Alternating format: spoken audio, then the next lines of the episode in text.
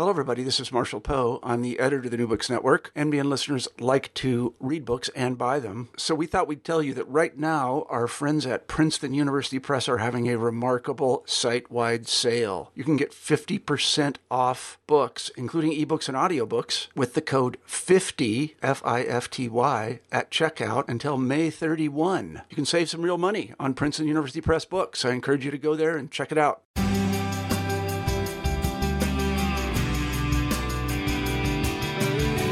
My name is Michael Johnston, and this is New Books in Sociology. And today I have Margot Finn on on this podcast. We are discussing discriminating taste: how class anxiety created the American food revolution, uh, published by Rutgers University.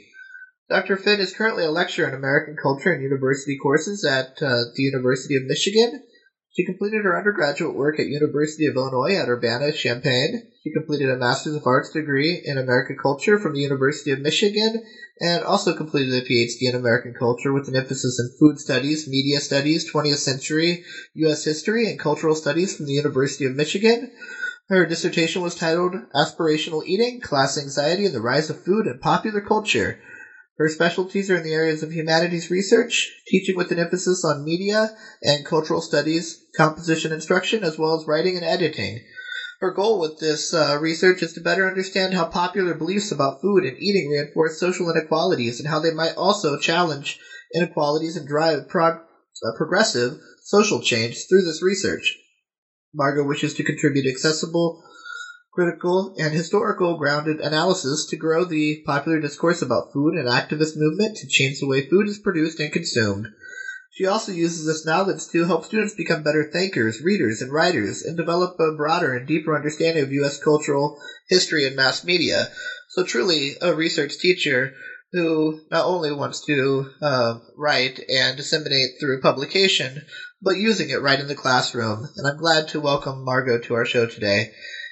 Margot, is there anything else Thank that you'd you. like like to add to your biography? No, that's a wonderful introduction. Thanks so much for having me. I'm glad to be here. Excellent. So uh, the first question really is to is to discuss what brought you to writing this book. Sure. So um, I was kind of midway through grad school and um, and thinking about leaving grad school. Um, my and the project that I had come in intending to do was not working out for a number of reasons. The main one being that it required me to learn Arabic, and that was proving to be so much harder than I could have possibly anticipated. Um, so I was talking to the the professor Paul Anderson, who would become my advisor, um, about this, you know, my my thoughts about leaving. And he said you know well what like what are you going to do instead? What's your what's your plan? And i said i'm going to be a sommelier um you know which i knew uh only what google had told me about how how you become a sommelier. But but from Google's description, I was like, "That's that's what I'm going to do." I had done some food service work, I liked it, um, and I and I hadn't really done anything else outside of academia. And and he, you know, very reasonably kind of talked me through this this decision making process that I that I hadn't really thought through, and at some point kind of said, you know, well, like if you're so if you're really interested in wine, why don't you write a dissertation about wine? And I remember my first thought being like, there's no way anybody is going to let me get away with that. Like that's not a thing. Um, but the more we talked in that, you know, and so he said, well, no, but let's wait a minute. So you say that there's this massive demand for sommeliers, so you can practically walk into the job. I don't think that was actually true, but, but there were some articles around the time. Uh, the demand for sommeliers had outpaced the training of them at that at that point in history. Um, and uh, and you know, but asking this question of what's going on with wine in America, why are people drinking so much more wine? That there would be this demand for sommeliers. Um, you know, when when did attitudes about wine change? Because there used to be this association between wine and immigrants, and this is where the word wino comes from. This idea of kind of low status alcohol. Now, how did it become high status alcohol? So these started to sound a little bit more like American studies type questions. Um, and so I went looking to see if other people had done work on food and gotten it through dissertation committees and if there was any kind of legitimacy here. And it turned out that there was. There was this growing field of food studies. Um, and so that's, that's really how I ended up uh, looking into food in, in the first place, even though there weren't really any faculty in my department um, doing doing work on food. Although there were there were a few other people around the University of Michigan. It it hadn't really gotten purchased. Uh, food studies as a kind of field hadn't gotten the kind of purchase where I would have heard of it um, before starting to look into it. But anyhow, that that's how the project started. It was this question of why did wine become a thing that that people thought was sophisticated and were consuming in such large amounts that the cultural importance of, of wine and what people thought about wine has really shifted um, even over the span of you know a couple generations. And did did that uh, research align with uh, things like prohibition? Although that isn't uh, wine necessarily, did it take a similar track? Well, yeah. So it was it was interesting in that um, the history of alcohol in the United States is really complicated by this period where where legal prohibition came in. Uh, but what we saw with alcohol is that, you know, so alcohol sales for most different kinds of alcohol increase after prohibition, um, but, but they don't all increase at the same rate. So for a long time, beer was dominant um, and also other spirits, but, but you see wine increasing all through the 60s and 70s, um, and then really by the 80s and 90s um, becoming uh, a competitor to beer. And 2005, I think, was the year that that more Americans told Gallup in the national polls that they preferred wine over over beer. Sometime around 2005, 2006, where wine actually was named as the, the uh, alcoholic beverage of choice for Americans. So even even just looking at that, you know, even if you take the bright line of of prohibition and, and when alcohol sales were legal again, as kind of tracing uh, alcohol history in the U.S., wine still has a different history than than other kinds of alcoholic beverages. Yes, and it, and uh, please correct me if I'm wrong, but it may not even have as much of a demonized past of things like bathwater gin and uh, other things that have been tainted, uh, that were tainted during the Prohibition age because of the negative connotations that came with drinking such uh, beverages. Yeah, I mean, I think I think wine always had kind of a dual life, maybe. So it was like associated, you know, there was like the grain alcohol plus juice that was, you know, that we still associate with poor alcoholics, with Thunderbird and and those things. But and then there was always still kind of fine wine too. So they did coexist, but for a long time, the the cheap stuff was really the dominant association.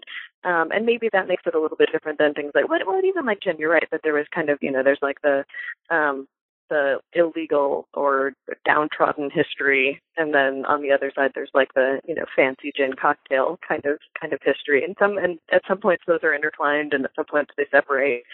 Um but yeah i know i guess a lot of these particularly with drugs maybe there's kind of like the there's the undercurrent side and then there's the high culture side and and maybe they're closer than we like to think but people really want to push against the one that they don't identify with Yes, I think of the difference just in general from the grape wines to the dandelion wines that uh, tend to be cheaper.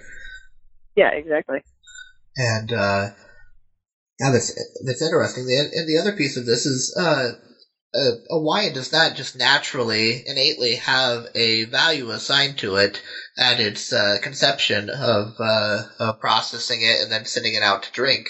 How, how does it gain that reputation of being a, a, a high class or a highbrow wine? Um, I mean, in the United States, I think it's really that people, you know, it, it was available as a signifier of high class consumption when people were starting to look for signs of high class consumption. So it, it kind of had that symbolic availability. It, it, there was another question I think that you were going to get to, but I'm going to go ahead and jump ahead because this connects to it. But this question of or not some foods are innately highbrow or if if it's all kind of socially constructed and I really racked my brain about this and there you know there's foods that because of their very nature they take a lot of labor to produce or um or they're just they're hard to hard to grow or you know require some kind of resource that's scarce. But it's really hard to think of things that really have never had a life on one side or the other of the high highbrow lowbrow thing. There's like really famous ones like lobster, where now of course we think of it as super highbrow, it's expensive. Um, it's one of the, the freshest foods that, that we consume, particularly with proteins, right? Because it's killed in the process of preparing it for you. But historically, it was associated, it was a low class food, particularly in the kind of very early colonial days when there were just lobsters that would kind of wash up on the shores of New England. And so it was considered a poor person's food. And there were actually laws about how frequently you could feed it to prisoners because to feed it to them too often was seen as a kind of um, cruelty that, that had to be like legislated against. Um, and there's other things. There's a lot of things that you know that we can trace as kind of being on one side or the other, and wine is one of those. I think where it's it because it can be resource intensive. It can take a lot of time, and things that take a lot of time, like um, cheese, is another one. So like the more it's aged, the more expensive it is, and you see that with wine as well. Uh, but then you also again have the kind of the, the low status uh, consumed to excess is usually the reputation or the kind of carnivalesque use of wine that's always been seen as a sort of lowbrow of the masses kind of thing. So um, I don't so that that question of is there are there foods that are innately highbrow? The only things that I could think of were like gold leaf as applied as a decoration. Um, I don't think that's ever been considered a lowbrow or populist kind of thing. So flourishes like that, and maybe large meat roasts. So even like in contemporary U.S. food culture, where the hamburger is low is low class and populist, um, and accessible to just about everyone, even though beef is itself kind of resource intensive and expensive thing, that the large meat roast is still something that I don't think people tend to associate with with the poor or with that's still kind of a it those are so expensive, I guess, that those are really um, still mostly an upper upper class thing. But even that is a little tenuous. And the interesting piece to that, Margot, is that uh, the amount of labor uh, associated with the uh, with the product to increase the price when it's being sold at market is sort of a, a, mirage. The person walks in and assumes that because of the price, uh, they tend to buy it and assume that it's a highbrow or a, a, a better product when when the the price itself is rather an arbitrary symbol for the quality of the food that is being sold. Yeah, or I mean it varies, right? The the price does often correlate really well with um, you know, how resource intensive something is, but that might not necessarily be a good proxy for superior taste or superior whatever quality you're you're looking for. Um, you know, just like, you know, a, a handmade loaf of bread is probably going to cost more than the industrial loaf because the labor embedded in it is more expensive than the kind of automated labor that's embedded in the industrial loaf. But whether or not it's better depends on both whether you what, what you're looking for in, in a loaf of bread and also was it executed well. So there's probably a lot more terrible artisanal loaves of bread than there are terrible industrial loaves, assuming that you think the industrial loaf of bread is acceptable in terms of its aesthetic qualities. If that so, makes sense. So potentially a better proxy is the taste of the of the wine that uh, that you're discussing in in your uh, research and in your book, uh, discriminating taste: how class anxiety created the American food revolution. Uh, that being said, that may be a good segue to this idea of a food snob. Uh, what is a food snob? Sure. I mean, I think uh, you know I don't know if there's one meaning of food snob, but I think that the way people use the word snobbery right now they're usually talking about someone who thinks their taste is better than other people's. Um, that's kind of the, I think, the crux of the idea as people are using it. So a food snob being somebody who thinks that they've really, you know, for, for whatever reason, they think their taste is superior and other people's taste is bad and there's a judgment that comes along with that right? It, it, makes them either they're lazy or they just don't know the difference between what's good and bad or they don't they haven't been educated. There's there's some kind of moral judgment that accompanies that idea that they have bad taste. Whereas I think, you know, uh, uh you know, to distinguish it then from the term foodie that came along in the 1980s, I think when a lot of people grabbed onto the term foodie in part because they wanted a way to signal that they were interested in food without having to be a food snob. So it was seen as an alternative to terms like gourmet or epicure or these things that really kind of carried a kind of an elitist sensibility. Whereas foodie was sort of diminutive. Um, you know, I'm not I'm not a gourmet, I'm just a foodie. Um, but because the things that it that, that being a foodie were associated with were so closely associated with class performance and upper middle class culture, it came to be seen as just another kind of food snob, right? So that so you might you might think that calling yourself as a foodie, a, a foodie rather than a gourmet, is saying you're not really a snob, but because foodies were associated with these things that were seen as snobbish, um, the word came to, I think, mean the same thing. So then you have people saying, "Oh, I'm not a foodie. Foodies are pretentious. I'm a chowhound, or I, I'm, I just like to eat. I'm not a foodie. I just like to eat." Kind of, you see that a lot in online forums. So it's this interesting thing where initially I think it was supposed to be an alternative to the snobbish terms, but there's sort of an elitism creep that like eventually made foodie mean almost the same thing, or at least in some people's eyes, it, it just became the same thing as a food snob, right? And does this uh, align with the uh, change in mindset from the uh, cultural dichotomy that exists between highbrow and lowbrow to this movement uh, or this thought process of the cultural omnivore, where they're able to move from uh, extremely uh, highbrow or or previously thought to be highbrow culture to um, to lowbrow and be able to eat and drink without much restriction. Yeah, I really I think that in some ways that there there's certainly been a lot of talk about this, especially I think in sociology as a field, this idea that we've gone from highbrow, lowbrow split split to people who are omnivorous and really eat kind of have you know eat across the spectrum um, or eat everything. But I I have my my doubts about how omnivorous even omnivorous eaters really are. I think what happens instead is you get um, people who have a selective appreciation of things that are considered low status. But what they're doing is a little bit like the kind of classic process of slumming. It's like a selective appreciation of a few things that prove that they're not snobs but they're actually still being pretty discerning and they're and they're not going to just eat the things that they associate with working class people or poor people as like a matter of course. So you might have, you know, so I think, you know, where I see this is I see you'll get chefs like Wylie Dufresne. Not not that I think Wylie Dufresne is a snob. I really don't. I think that he has a genuine appreciation for you know, kind of foods across the traditional highbrow lowbrow spectrum. But he'll talk about how much he really likes and appreciates American cheese. Um, and I think what he's doing there is taking this symbol of like a populist food, you know, something that could not be gourmet. It's fake cheese, it's plastic cheese, the way a lot of people think about it, and saying, no, actually, this is delicious and I like it and it has some interesting properties that as a culinary professional I appreciate the way that it melts, for example.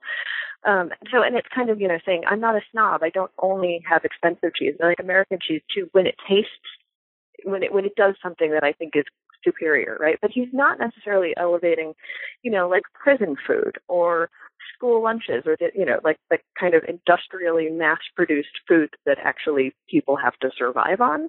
Um, that's not what's getting elevated. So, so are they really omnivorous? They're not really willing to eat everything. What they're doing is they're choosing things strategically that contribute to the sense of themselves being the kind of eater they'd like to imagine themselves to be. Um, and I, mean, I think that, that to some extent this might even have, you know, I think omnivorousness has been talked a lot about in music. That now you have people it's like you've got to appreciate a little bit of jazz and a little bit of hip hop and a little bit of, you know, it's not just oh I listen to classical music that's what makes me highbrow. But I think even there, you know, it's like yeah, there's the things where appreciating a little bit of it shows that you're a cosmopolitan, enlightened listener. But it doesn't extend to things like diva pop.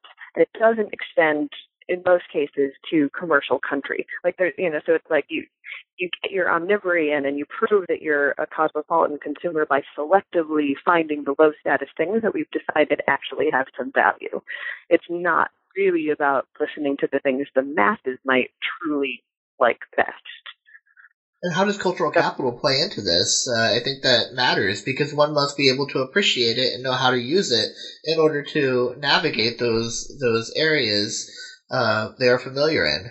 So, does uh, cultural capital play into the selection of what uh, uh what wine choices or or what food choices these uh, these people who are uh, indulging in these behaviors select? Certainly, yeah, absolutely, yeah. I think, I mean, I think that's really the key to all of it is um, what does getting to eat these kinds of things say about me? What does it communicate to other people about me as an eater, as a person? Um, and so I think it's definitely wrapped up in cultural capital. And one of the things, of course, that I think is maybe not talked as much about about cultural capital, we have this sense of like, well, it's constructed, and so you know, and theoretically, right, anybody could have access to it because it's not. It's about who has access to the meaning, but depending on who you are, you might or might not seem authentic if you're eating or performing a certain kind of taste, right? So if if you're seen as a middle class person, then your consumption of you know, whether it's wine or uh, or fancy cheese or something like that might be seen as a, a sign of your education and refinement and taste. If you're poor and consuming the same things, that might get read very differently. You might be seen as an inauthentic consumer of those things, or getting above your station, or you know, there's kind of um, the it's a, the urban poor consuming luxury goods, and classically, it's you know the Nike sneakers or the welfare queen driving a Cadillac. So it, it these things don't always mean the same thing depending on who they're attached to um, which is I think you know part of the important part of cultural capital. Not not just do you know how to use it, but do you get to do you get to reap the rewards of performing it accurately? I guess whether it's wasteful or or whether it's a wise uh, a, a wise purchase. Too often right. do does I it, see. Does it show that you have good taste, or does it show that you're profligate? You know, and it depends on whether or not people think that you deserve or or can can can appropriately hold that symbol. The person on welfare buying lobster when they should have bought macaroni and cheese because it feeds more people in the house. Too often do I see that. Exactly. Although I think, you know, for, I think given the way that we've now started to think about pro- the kind of dominant ideas about processed food, there's really no way to win because you know if you're poor and you buy mac and cheese, then you're eating awful processed food, and couldn't you make something fresh? And if you you know buy fresh things and you're making you know a, a I don't know a salad with some fish on it, like how are you supposed to? How can you afford that? You know we've got middle class people who are just eating rice and beans, and you can afford this nice salad with fish. That's not right. It's, it's like you can't. If you're poor, you can't win. Whatever you do, it's going to be seen as wrong by somebody. And then the politicization with the uh, with uh, Michelle Obama and her initiative of eating healthier and the and the development of that in terms of what it means to eat and what food should be in the schools and what food children should be eating. Although she wasn't the first to to present that that that model. Certainly not. Yeah, and I think you know, it's like I. It, there are certainly valid critiques of the Let's Move campaign, but I, I appreciate at least that it was focused primarily on kind of increasing activity, which um, seems to be an unquestionable good for, for mental health as much as anything else. Um, I think there probably was some shaming around childhood obesity that was unnecessary in the process of it, but um, but yeah, there's yeah there's there's so much to say about school food and and childhood obesity and all of that. And there's um, better people than me who who are experts in that territory specifically. Yes, and the uh, the other part, the the next question that I, I think would, would be good to get started on is so what did you learn about alternative venues for shopping? Certainly the not only place not the only place to purchase wine is from the uh, shopping market or uh, or the wine studio, but there there's uh, vineyards and a variety of other uh, tasting studios where one can purchase their wine and, and uh, other types of alcoholic beverages. Uh, what did you learn about that in your research? Sure, alternative venues. I mean, I think the, the place we've really seen that um, the most is in kind of natural, so farmers markets. I think that you mentioned um, community-supported agriculture subscription services, um, and new kind, just new kinds of pop-up markets. And most of them seem to be about trying to connect people to local sourcing. Um, seems to be the, the primary thing. So certainly with like the tasting rooms at vineyards and the increase of agritourism, the idea that you would go somewhere and the important thing to do would be to see how people produced food in that area and to go see kind of um, often romanticized versions of that kind of food production and then of course buy the the very expensive things. So I think the thing that most surprised me in looking into all of these things was um, was that they were that they were not better environmentally in the ways that that they have been framed as better environmentally. Um, and I didn't expect this. I really went in thinking that you know that maybe farmers markets weren't I don't know that, that they weren't necessarily going to be a panacea to all ills, but I I thought that probably the food was going to be less carbon intensive. You know, if you really just looked at how it was produced, how it was transported to where it was going to be consumed um, I thought that the difference in how far it traveled was going to be important. And it turned out that that wasn't true. It turned out that even if you're just looking at the carbon emissions involved in getting that food from where it was produced to where it is purchased, the stuff going to the farmers market sometimes is is using more fossil fuels because it's not traveling as efficiently. Um, and that really, I think, you know, that it raised different questions. So I went and, you know, trying to answer these questions. Why, why do so many people want to shop at farmers markets and what are they getting out of this experience?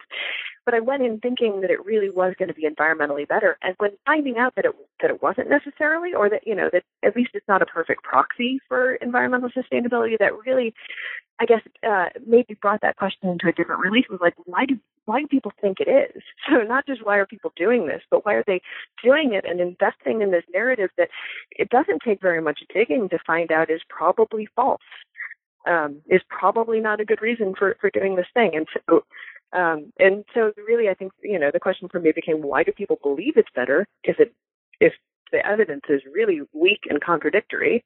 Um, and I think the answer is that they want to, that they in some cases feel like they need to, that they were looking for a way to do this kind of virtuous consumption. And that story became available at a moment where it was very attractive. And so it's, it's, it's amazing how difficult it is to break in people's minds, right? Like you can point them to all the evidence and you still get people having the deep sense that the local must be better because that story is so deeply attractive, I think. Yes, that is interesting. And uh, one of the things, if I remember correctly, you mentioned the other piece is while it's uh, not fuel, uh, uh it's not uh, fuel efficient in terms of how food was being traveled back and forth from farmers market, uh, not only by the vendors but also the people buying it.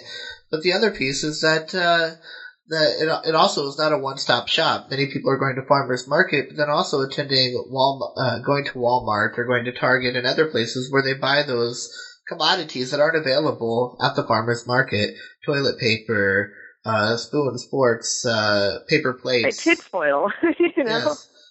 yes.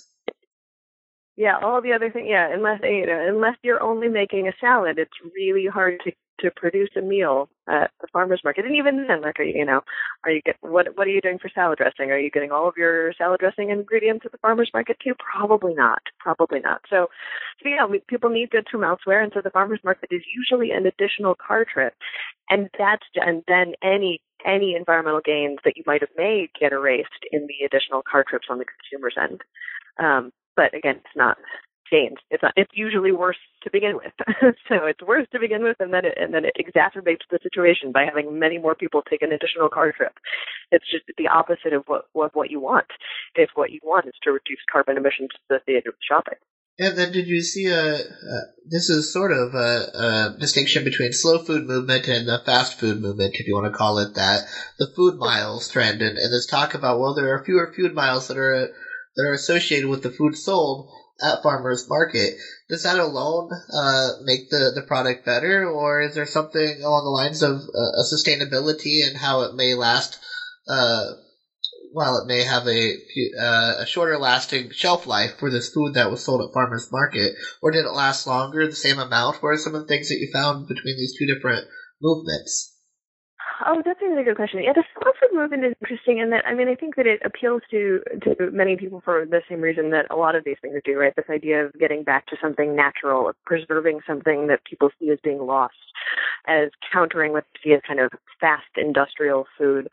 Um, but it's I I think that it, I don't know. The most interesting moment for me in the slow food movement is is in kind of the mid 2000s when it seemed like they were starting to try to reach out and become more of a food justice organization, and they started.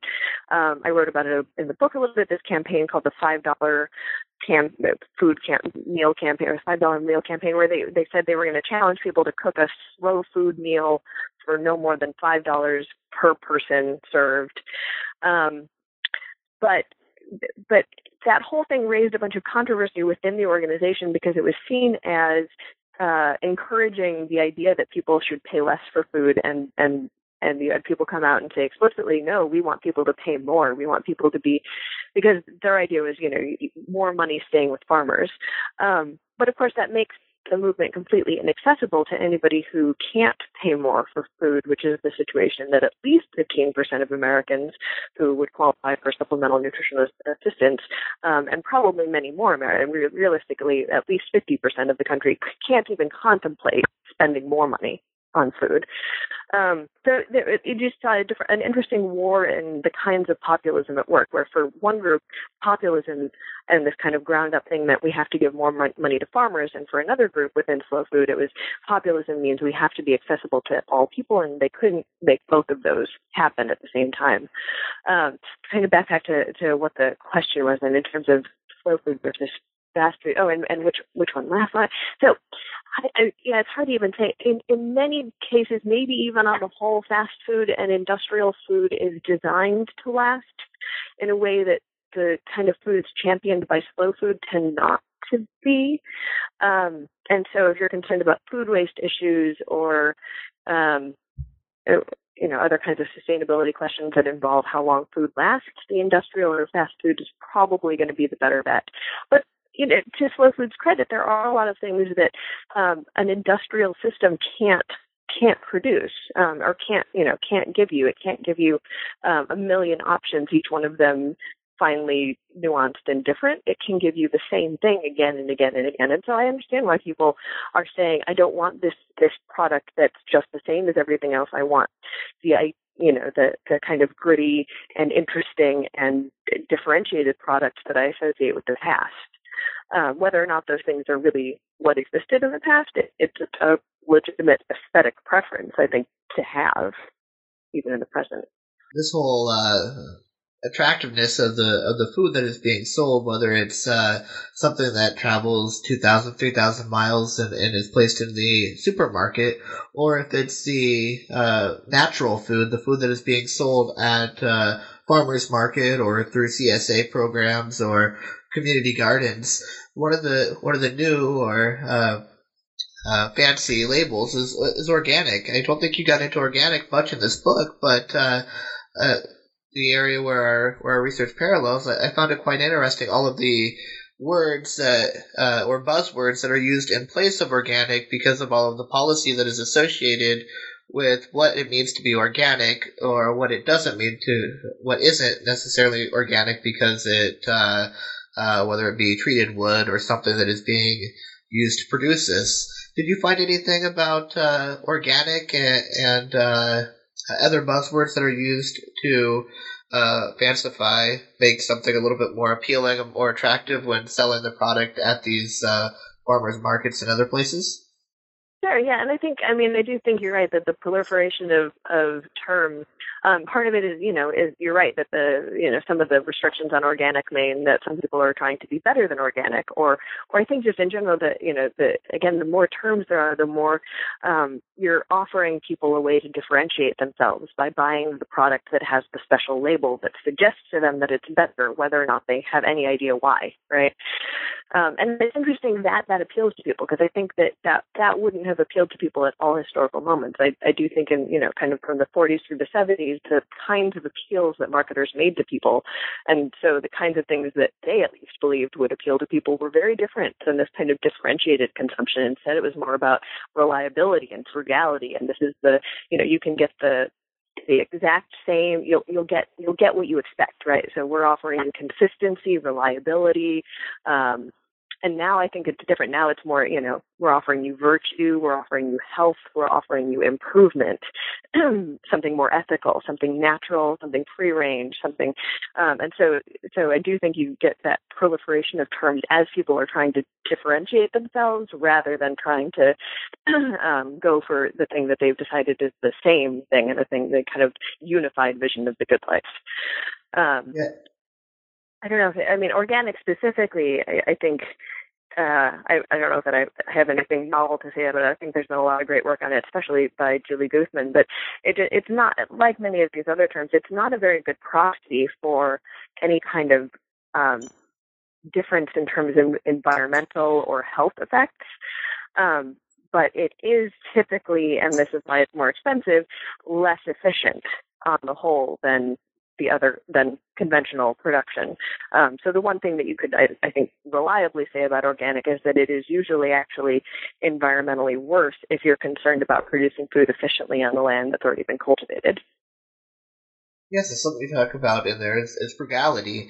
I, I do remember from your book that uh, you discuss the history of of eating patterns for uh, how they did how they're quite different between uh, men and women and, the expectations for how a woman eats or how a, how a man ate throughout history. Can you talk more on that? Sure. Yeah. I mean, yeah, eating is so deeply gendered um, at, at all times, and I, and I think that um, this is tied up particularly with the kind of weight loss dieting movements that we've seen. Um, but eating particularly i think you know at least uh, at least one era where this became really prevalent is the victorian era and you see an association of appetite uh, for food with the association of um, appet- uh, carnal appetite lust. So it's seen as inappropriate, particularly for, for women and especially adolescent girls to to have to be visibly hungry and eat a lot, and particularly to have a hunger for foods that are seen as being very stimulating and masculine, like meat or richly spiced foods. Um, and so and and I think you know some of those things linger, some of them change.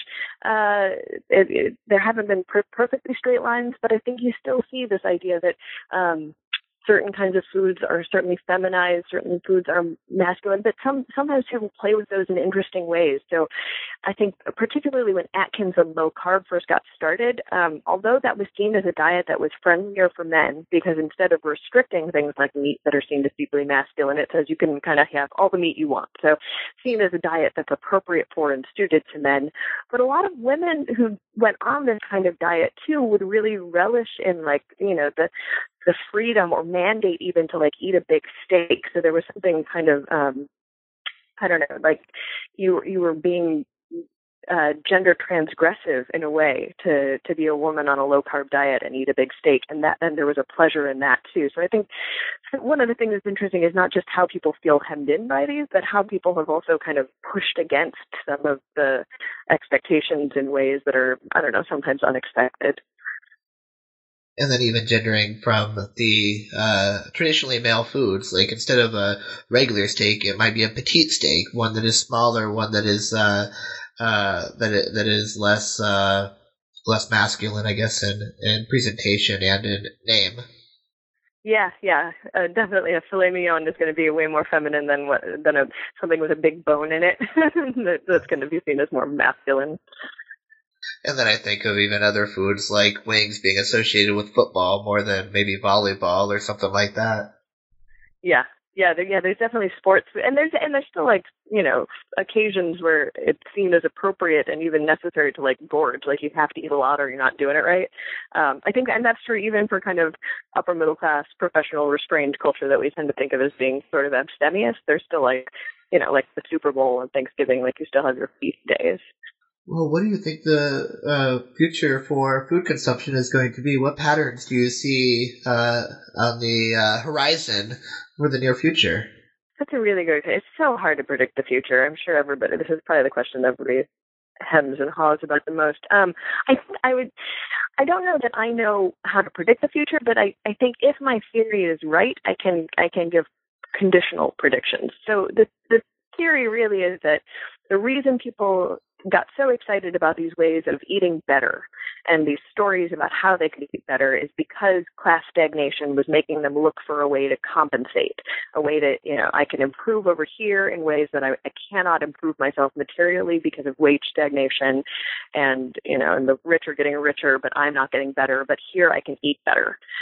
Um, so, so if I were to predict what is going to happen, I think as long as we've got really extreme inequality and the rich being so rich, holding just so much of the wealth, and the middle classes and, and even the upper middle classes really stagnating, I think you'll see a similar kind of people are going to choose differentiation. They're going to use food to distance themselves from the poor and the working class. They're going to use food to try and show that they are better than other people. And I think they're going to continue to do it in some of the same ways that we've been seeing through choosing natural things, through weight loss dieting, through sophisticated foods, through ethnic foods, through all these things that differentiate themselves from what they see as the norm.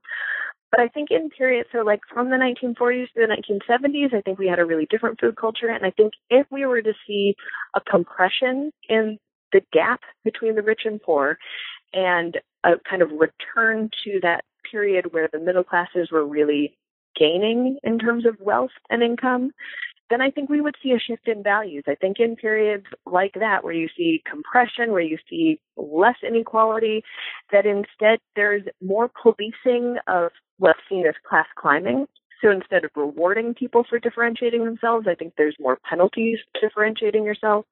Um, I think that's when you do see a kind of elevation of working class taste and style rather than denigrating it. I think you know the, the 40s to the 70s, this is that kind of big period where denim and corduroy become things that everybody wears. They're not just working class fabrics.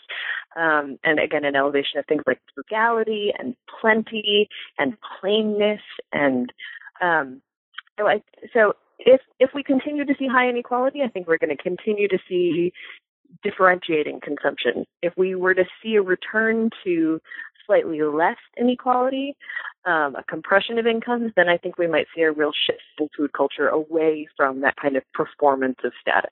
That, that's my that's my model of future predictions.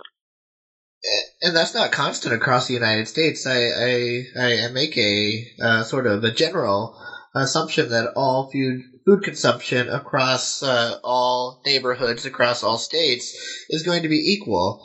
Uh, I, I, think that shift uh, from one to the other, from inequality to uh, to uh, true equality or greater equity across the different class statuses, uh, do you think we might see both, depending on where one is, depending on yeah, absolutely. That's really smart, and I think yeah, and, and with all of these things, it is actually it's it's hard to talk about the U.S. as a whole, isn't it? When when it's um, such a vast country with so many different dynamics at play. But yes, certainly we and we could see, you know, it might be that you have context like maybe the cities continue to be places of extreme inequality, and so you see different kinds of food culture. I mean, of course, there's going to be different kinds of food culture in urban and rural areas, but maybe the difference in um, in inequality could be a factor in that too.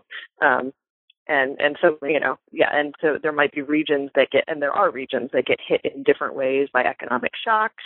And i think you would see differences in in food culture too. Although some of what i'm and some of what i'm interested in is are kind of the national narrative so what kinds of things do we see shaping the television shows that are national?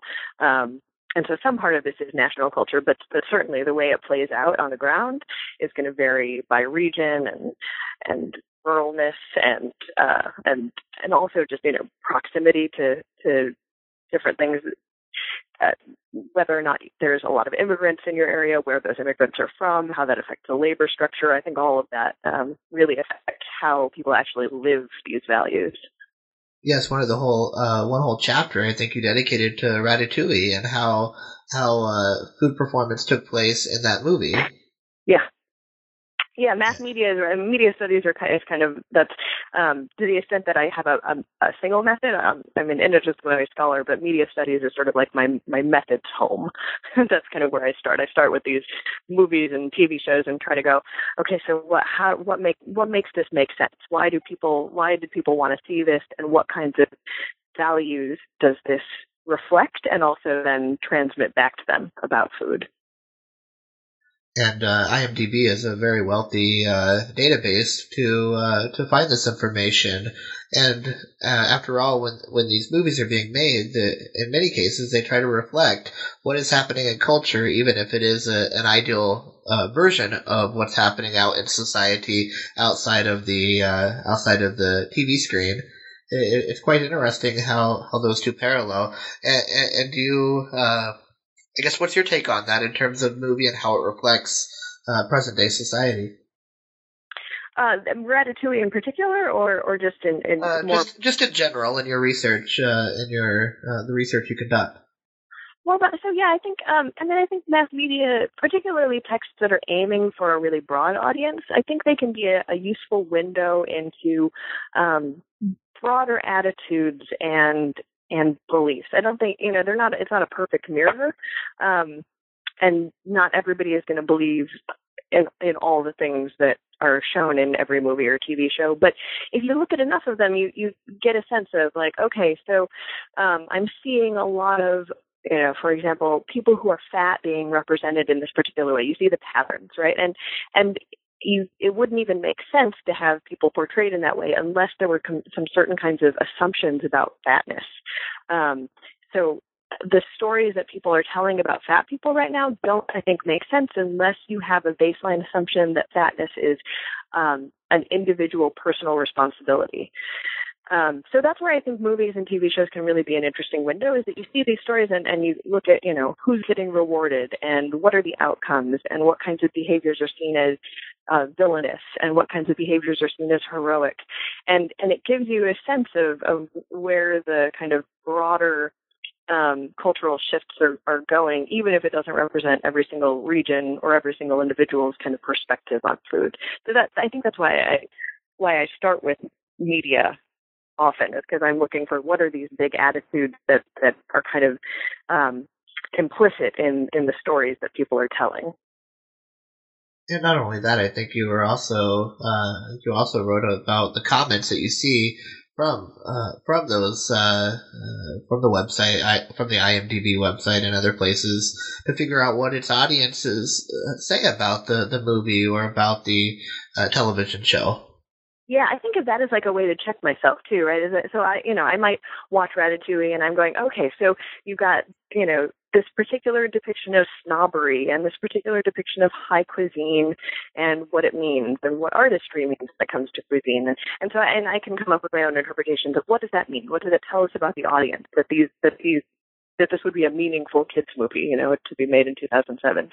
But I think it's useful to go see what people are actually saying about the things to see if you know to both check, you know, are, are my assumptions right? Are people seeing Ratatouille as heroic, or are they is everybody writing about how, man, this is a great movie, but gosh, that protagonist just wasn't sympathetic at all. And that would tell you something different, right, about about how the portrayal in the movie is resonating with people. So, I, so I, I always think it's important when I can to get a little bit of um, data on audience reception as well. And, and I think with with sites like IMDb, it's easier than ever to get some window into it. And again, it's not going to be perfect. Um, the people who comment on these sites are not necessarily representative of the whole audience, but they give you at least a little window into how are people actually making sense of these things. Is it is it the same thing I'm thinking, or is it something that's totally different from the way I might see it?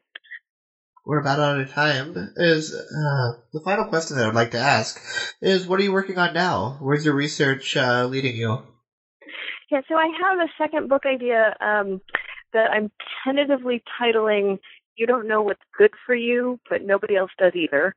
Um, and the question I think that's animating it, or one way to try and uh, get at the question that I think it's going to be about, is that I got really interested in this connection between paleo dieting or low carb dieting and libertarian politics on the one hand, and plant based dieting or vegan diets and very far left liberal politics on the other.